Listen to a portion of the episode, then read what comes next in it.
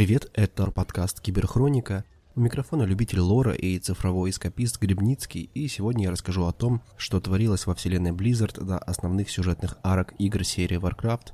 Вообще в этой вселенной довольно обширный и необъятный лор, куча книг, комиксов, настолок и много чего еще. Сразу в эту вселенную въезжать непросто. Это, конечно, не Warhammer, но тем не менее.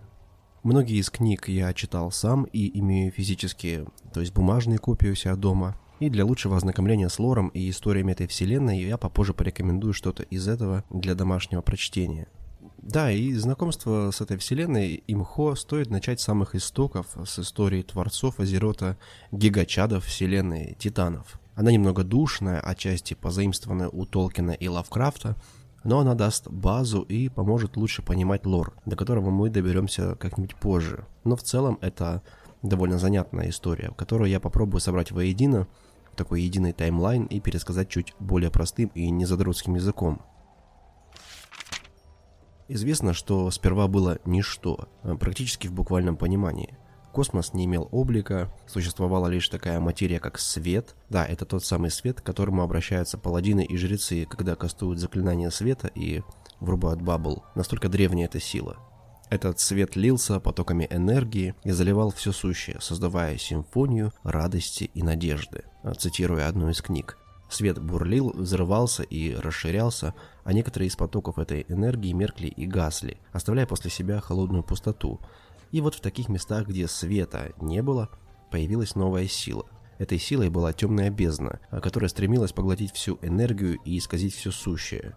Темная бездна росла и расширяла свое влияние, сталкиваясь с волнами света. Вот он, простейший дуализм во всей красе. А напряжение между этими противоположными, но неразделимыми энергиями росло и привело к взрывам. Эти взрывы и разорвали, нарушили ткань бытия. И вследствие этого появилось новое измерение и возник материальный мир. Это, назовем ее, химическая реакция, а, которая сработала при столкновении света и бездны, разбушевалась в новорожденном космосе. Материя закручивалась и завивалась, образовывала первичные миры, и потом еще долго не утихала эта буря огня и магии. Самые нестабильные и буйные энергии создали измерение, известное нам как круговерть пустоты. Катаклизм, который породил Вселенную, разбросал по материальному миру осколки изначального света – эти осколки наделили материю множества миров искрой жизни и создали бесчисленное количество самых разных существ, всех видов и форм. Все там было. Конечно, так как это были лохматые времена энергетического буйства, самые распространенные существа практически во всех мирах это элементали всех четырех стихий. Они, кстати, в этом хаосе чувствовали себя как в своей тарелке. Но иногда облака этого разбитого и расколотого света сгущались, и образовывали существ куда большей силы и могущества. В их числе были Наару. Мы их знаем как иероглифовидных добрых созданий, состоящих из светлой материи. Наару окинули взглядом безграничную вселенную и познали дзен.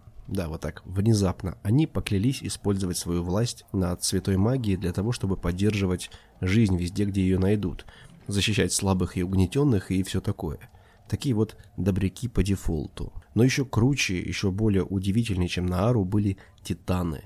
Ну, то есть реально титаны. Колоссы. Настолько они были огромные. Их души зародились в огненных ядрах некоторых планет. Эти колоссальные эмбрионы тысячелетиями дремали внутри планет, пока наконец не очнулись. Их пробуждение больше походило на появление живых миров. А гигантские колоссальные колоссы а, восстали и распрямили свои спины. Их тела овивали космические вихри и тучи звездной пыли, а глаза сверкали, как ярчайшие звезды.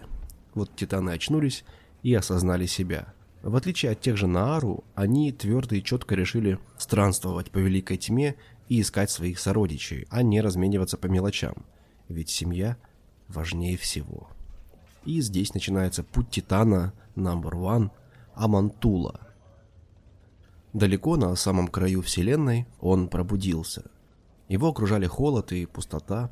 Амантул был одинок, но знал, что во Вселенной он не один. Титан начал свои поиски. Он исследовал пустынные миры и планеты Великой Запредельной Тьмы, пока его труд не принес плоды. Чуйка Амантула не подвела, и он нашел другие спящие души мира. Он пробудил их ото сна, говорит «Вставай, Титан, на работу пора», и другие Титаны, очнувшись, присоединялись к благородной миссии Амантула. Вообще Титаны осознавали, насколько они сильны и имбовы, и на счастье они были миролюбивыми и великодушными созданиями. Исследуя новые миры, они придерживались кодекса умеренности в отношениях с другими цивилизациями и всегда стремились к миру и порядку. Тут внезапно Амантул предложил всем создать Лигу Избранных, Пантеон, и легко и просто провозгласил себя грандмастером этого пантеона. Э, вообще не думаю, что кто-то стал бы ему перечить, ведь по сути он был первым, самым мудрейшим и старейшим, так что никто особо и не возникал. А вот кто входил в пантеон? Остановимся на этих ребятах подробнее. Конечно же, он первый, батя и высший прародитель пантеона, Амантул. Он был велик, огромен и имел платиновую кожу, которая блестела и переливалась. Глаза у него светились желтым цветом, а внешне он выглядел как... как дед, с длинными белыми волосами до колен и такой же длинной седой бородой. А в руке Амантул постоянно таскал большой посох Орадур. Да, тут практически у каждого оружия есть свое имя. Это Орадур, очень приятно. А посох имел символ молнии на навершии, а вокруг него сверкало элементальное электричество. Как лидер титанов, Амантул отвечает за создание всех миров, включая и наш любимый Азерот. А на Азероте, кстати, Лига исследователей относительно недавно раскрыла тайну существования титанов, и дворфы Стальгорна их почитают и проявляют уважение. Другой, но не менее значимый персонаж в пантеоне – это Эонар, хранительница жизни, супруга Амантула. И yes, у них были женщины. А Эонар – ванир титан с бронзовой кожей.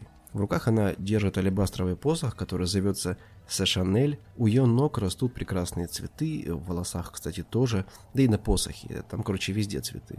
Эонар – защитница всей жизни, природы и целительных сил во всей вселенной. Она испытывает отвращение к нежити, порождением тьмы, так как представляет собой воплощение этой самой жизни. Она не любит битвы и сторонится их, обычно играя роль саппорта, но когда ее все-таки втягивают в битву, она становится зловещей и опасной. Она может призывать землетрясение, бушующую лаву, грозовую бурю и, и многие другие катастрофические заклинания.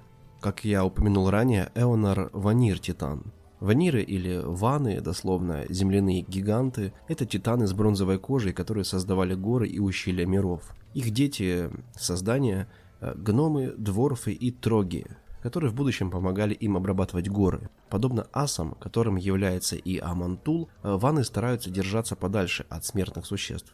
Титаны ваны всегда знают, что скрыто глубоко под землей, а вообще ваниры более жесткие, выносливые, но менее мощные, чем асы немного другого левела. И, конечно же, каждый ван имеет глубокую связь со стихией Земли. Следующий в пантеоне – Казгород Творец, тоже Титан Ванир.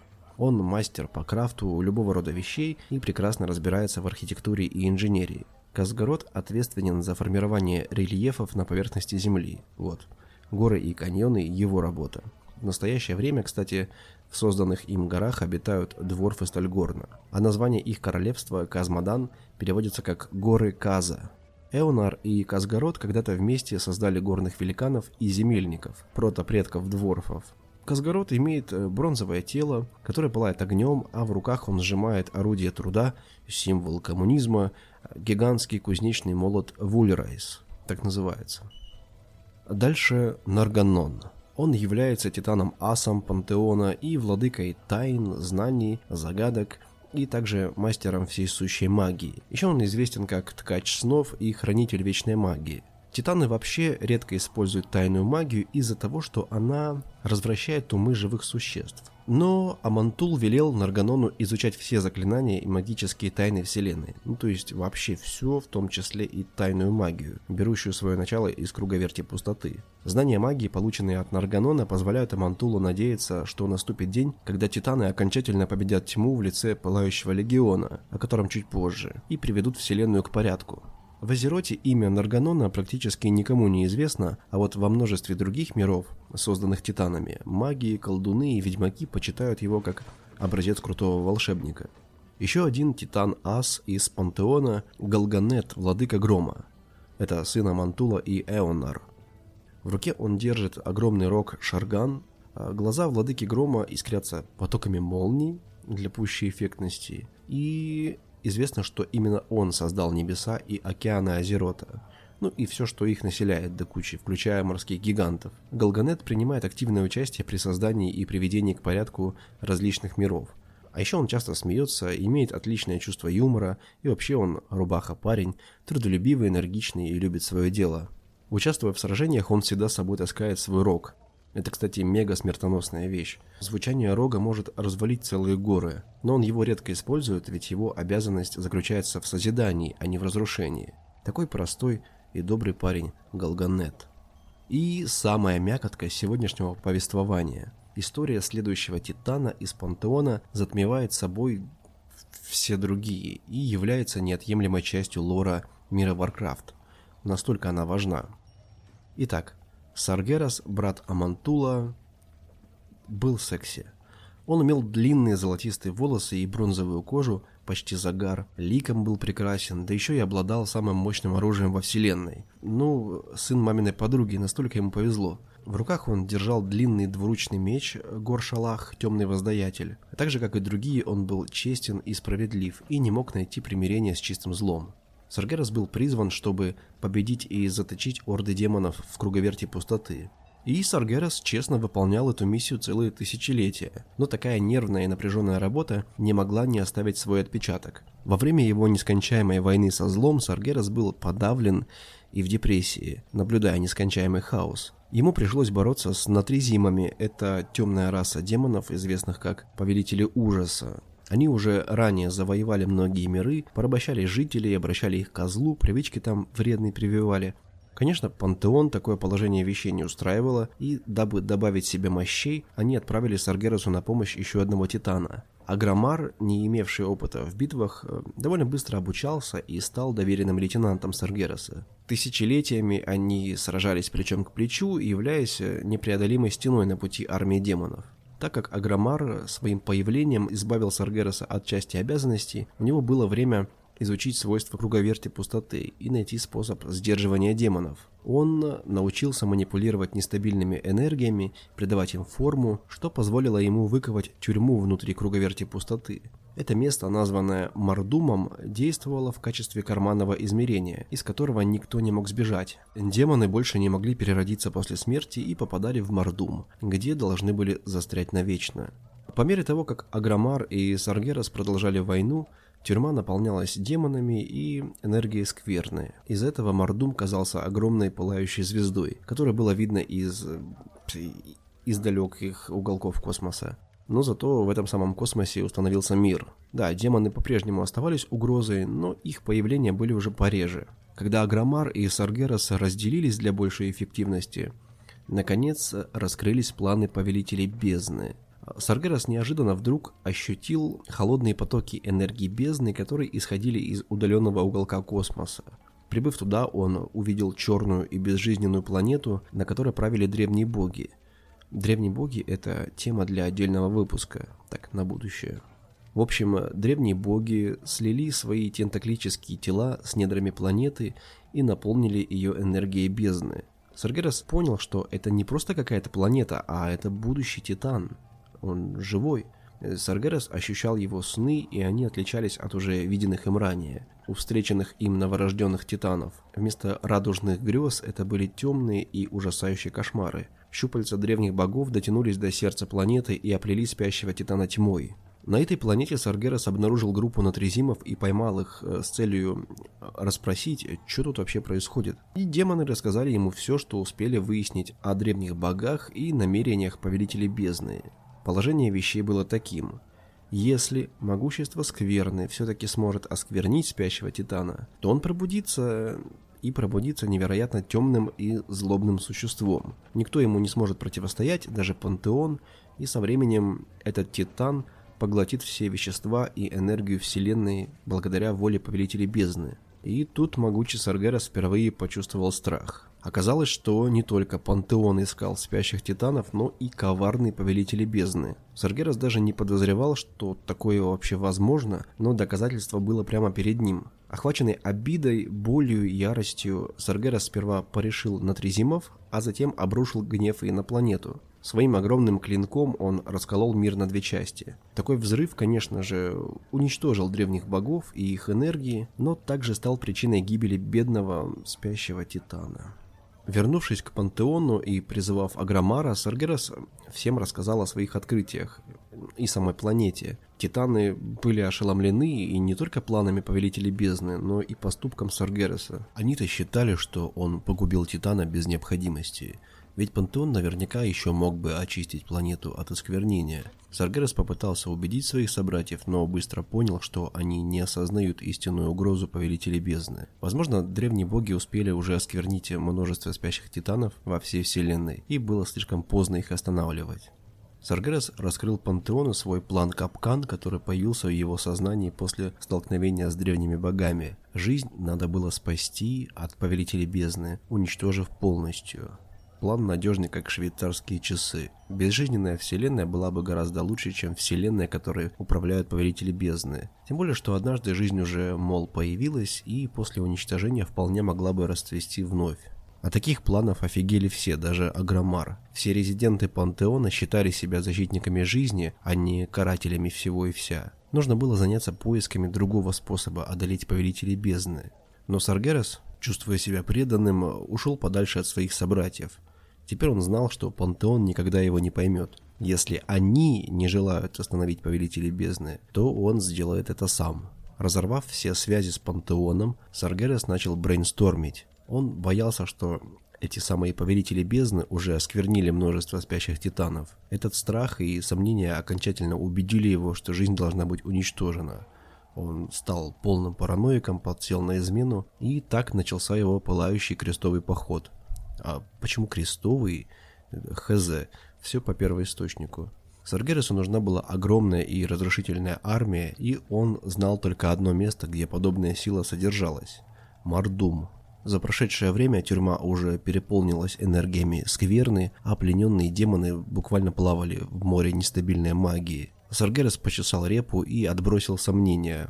Потом вскрыл мордум, выпустил пленников в великую запредельную тьму, и тут же освобожденные энергии скверны наполнили тело Саргереса и воспламенили его душу. Глаза у него начали полыхать изумрудным пламенем, а на когда-то прекрасном теле появились вулканы скверны. Несмотря на такие ужасающие физические изменения, Саргерес сохранил в своем разуме главную идею – уничтожить все живое во Вселенной ради спасения от повелителей бездны.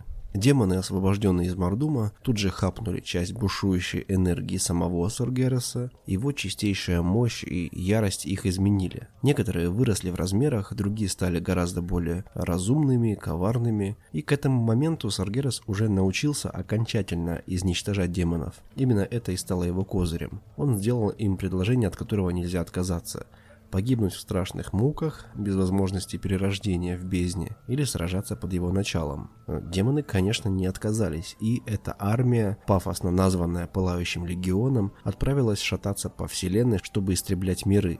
Первый такой мир даже не содержал в себе Титана, а просто ранее был упорядочен пантеоном. Саргерас лично уничтожил созвездие, которое должно было приглядывать за миром. И смерть этого созвездия привлекла внимание Агромара – он, кстати, уже слышал о загадочном пылающем легионе и тут же прибыл к армии демонов, как раз в тот момент, когда погибал уже новый мир.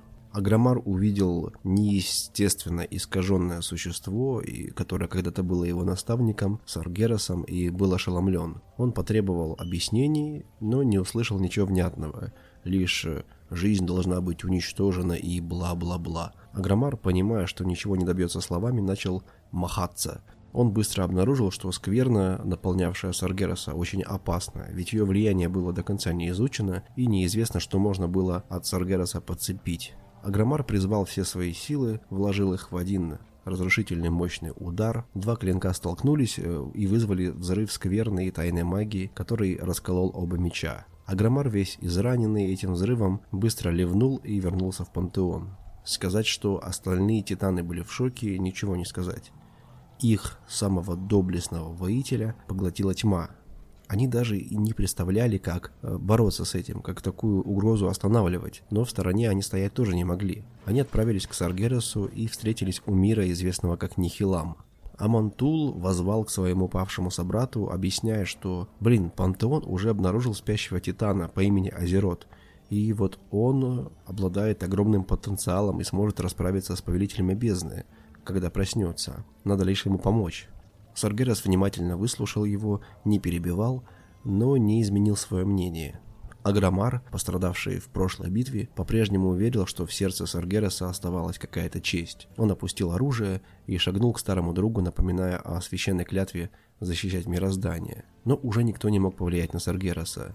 С криком, в котором сплелись ярость и скорбь, павший Титан уничтожил Агромара одним ударом. Пантеон такого терпеть не стал и немедленно напал на Саргераса и Пылающий Легион, но даже таких огромных сил оказалось мало. Саргерас призвал огромную бурю энергии, которая, по идее, должна была поглотить тела и души остальных титанов. Однако мудрый Нарганон успел кастануть заклинание, которое засейвило души Пантеона и отправило подальше великую запредельную тьму. Но тела, блин, были окончательно уничтожены. А вот Саргерас не знал, что души его бывших собратьев спаслись, и объявил о победе Пылающего Легиона. Больше уже никто не мог встать у него на пути, и настало время разобраться с тем самым Азеротом, про которого рассказал Амантул. Правда, Саргерас не знал, где его искать, но был уверен, что со временем узнает. Павший Титан надеялся, что сделает это раньше, чем Повелители Бездны. Раз уж мы уделили такое внимание всем Титанам, грех будет не затронуть и личность Агромара, а, бывшего Летеху Саргераса. Агромар является Титаном-Ваниром. Он занял место Саргераса, когда тот переметнулся на сторону зла. Сейчас Агромар отвечает за борьбу с Пылающим Легионом и уничтожение демонов. Агромар гораздо более хладнокровен, чем его бывший командир. Он безропотно выполняет все указы Пантеона и проводит тактические битвы, делая все, чтобы исполнять свои прямые обязанности. И только лишь одна эмоция переполняет всю его сущность. Это ненависть к Саргерасу. Меч Агромара когда-то был частью клинка под названием Горшалах, темный воздаятель меча Саргереса, но, как мы знаем, меч раскололся на две части, и все хорошее и благородное в бывшем двуручном мече Саргереса отделилось в половину этого меча, и темный титан бросил его на поле боя, так как это оружие было ему бесполезно.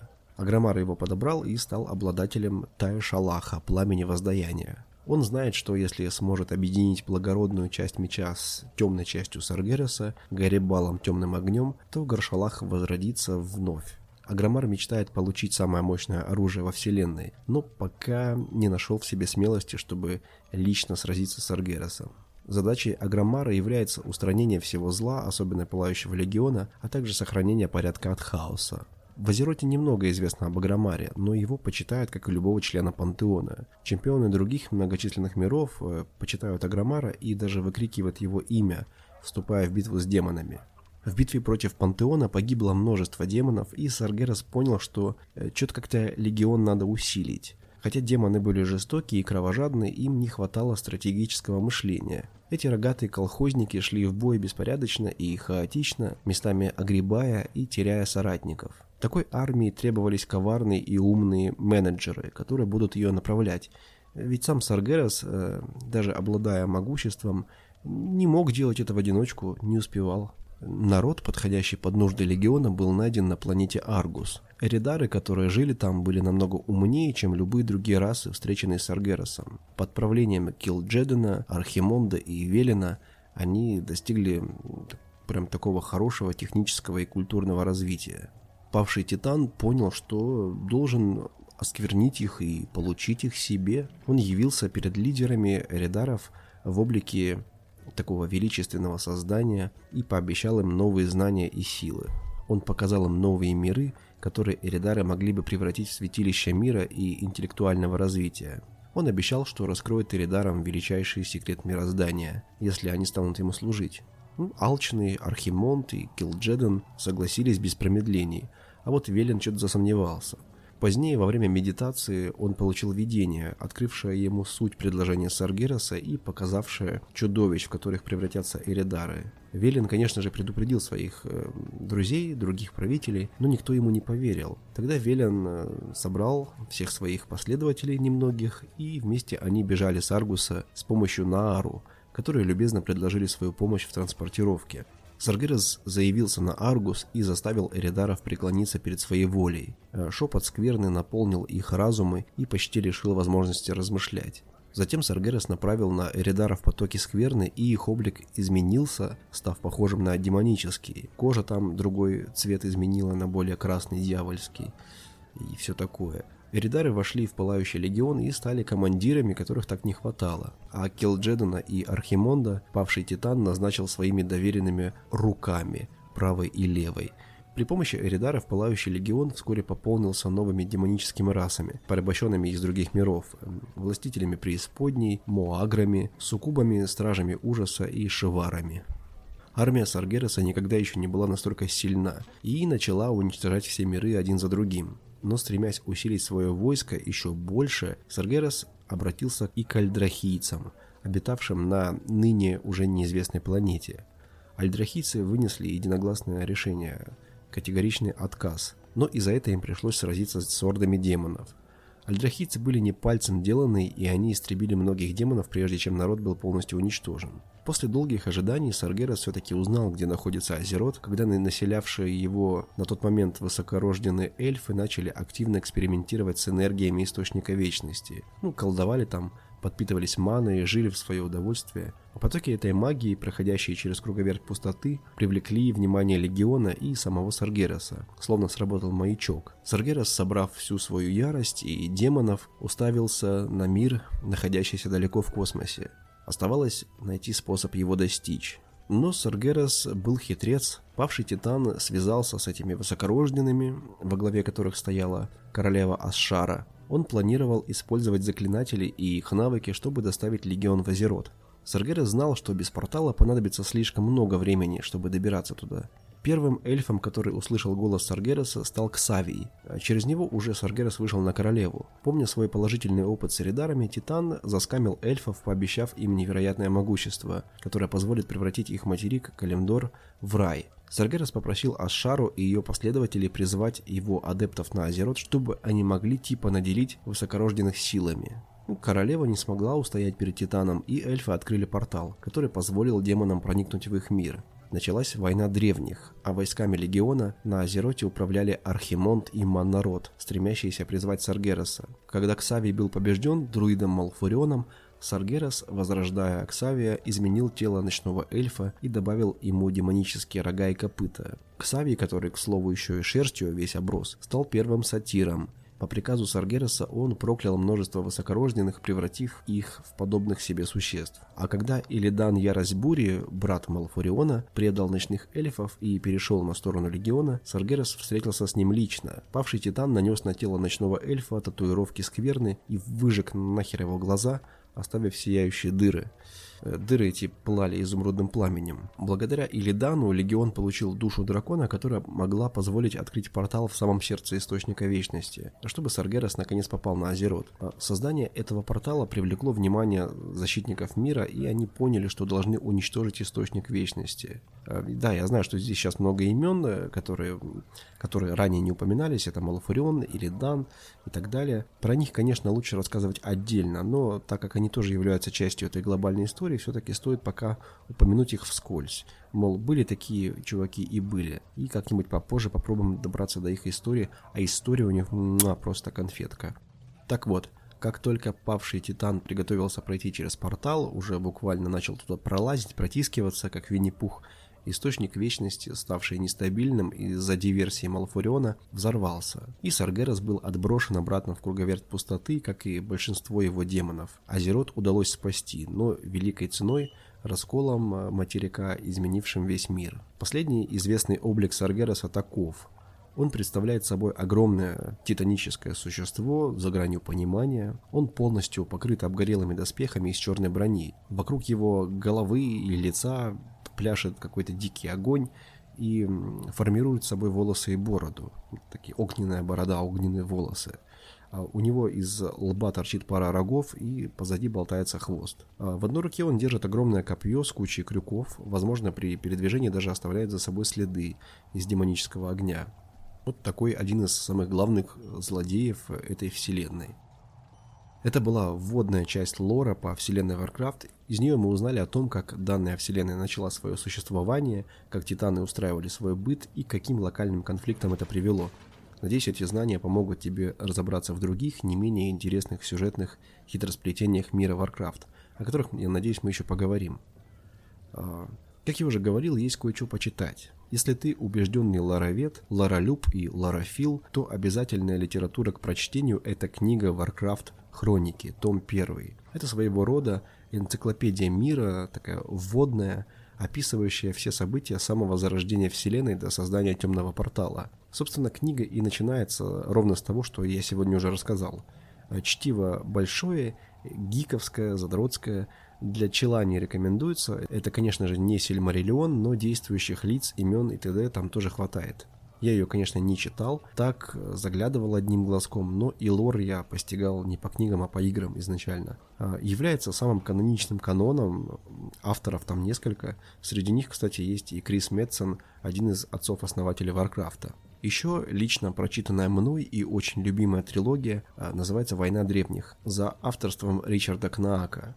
Книга повествует о вторжении демонов в Азерот, склонении высокорожденных и королевы Ашара на темную сторону и все такое. Книга художественная, потому зайдет не только фанам Вова, но и любителям фэнтези, которые со вселенной Warcraft не сталкивались. В повествовании нас знакомят с такими легендарными персонажами, как Илидан и Малфурион Ярость Бури, Тирандой, Кинарием, Брок Сигар и так далее. Классный сюжет, персонажи, в которых влюбляешься, все это тут есть однозначно рекомендую. И помимо всего прочего, существует небольшой восьмистраничный комикс э, Warcraft Saga. Там также повествуется о титанах, о том, как они строили миры и предательстве Саргераса. Но в настоящий момент этот комикс официально заявлено не является каноном и не обязателен к прочтению, так как с момента создания этого комикса была выпущена книга Warcraft Хроники, в которой лор был расширен и дополнен. Однако, как по мне, ознакомиться с ним все-таки стоит, хотя бы ради шикарных э, иллюстраций, которые, тем не менее, уже разлетелись по сети и так. В общем, спасибо за уделенное время. Надеюсь, это было познавательно или как минимум интересно. До скорого.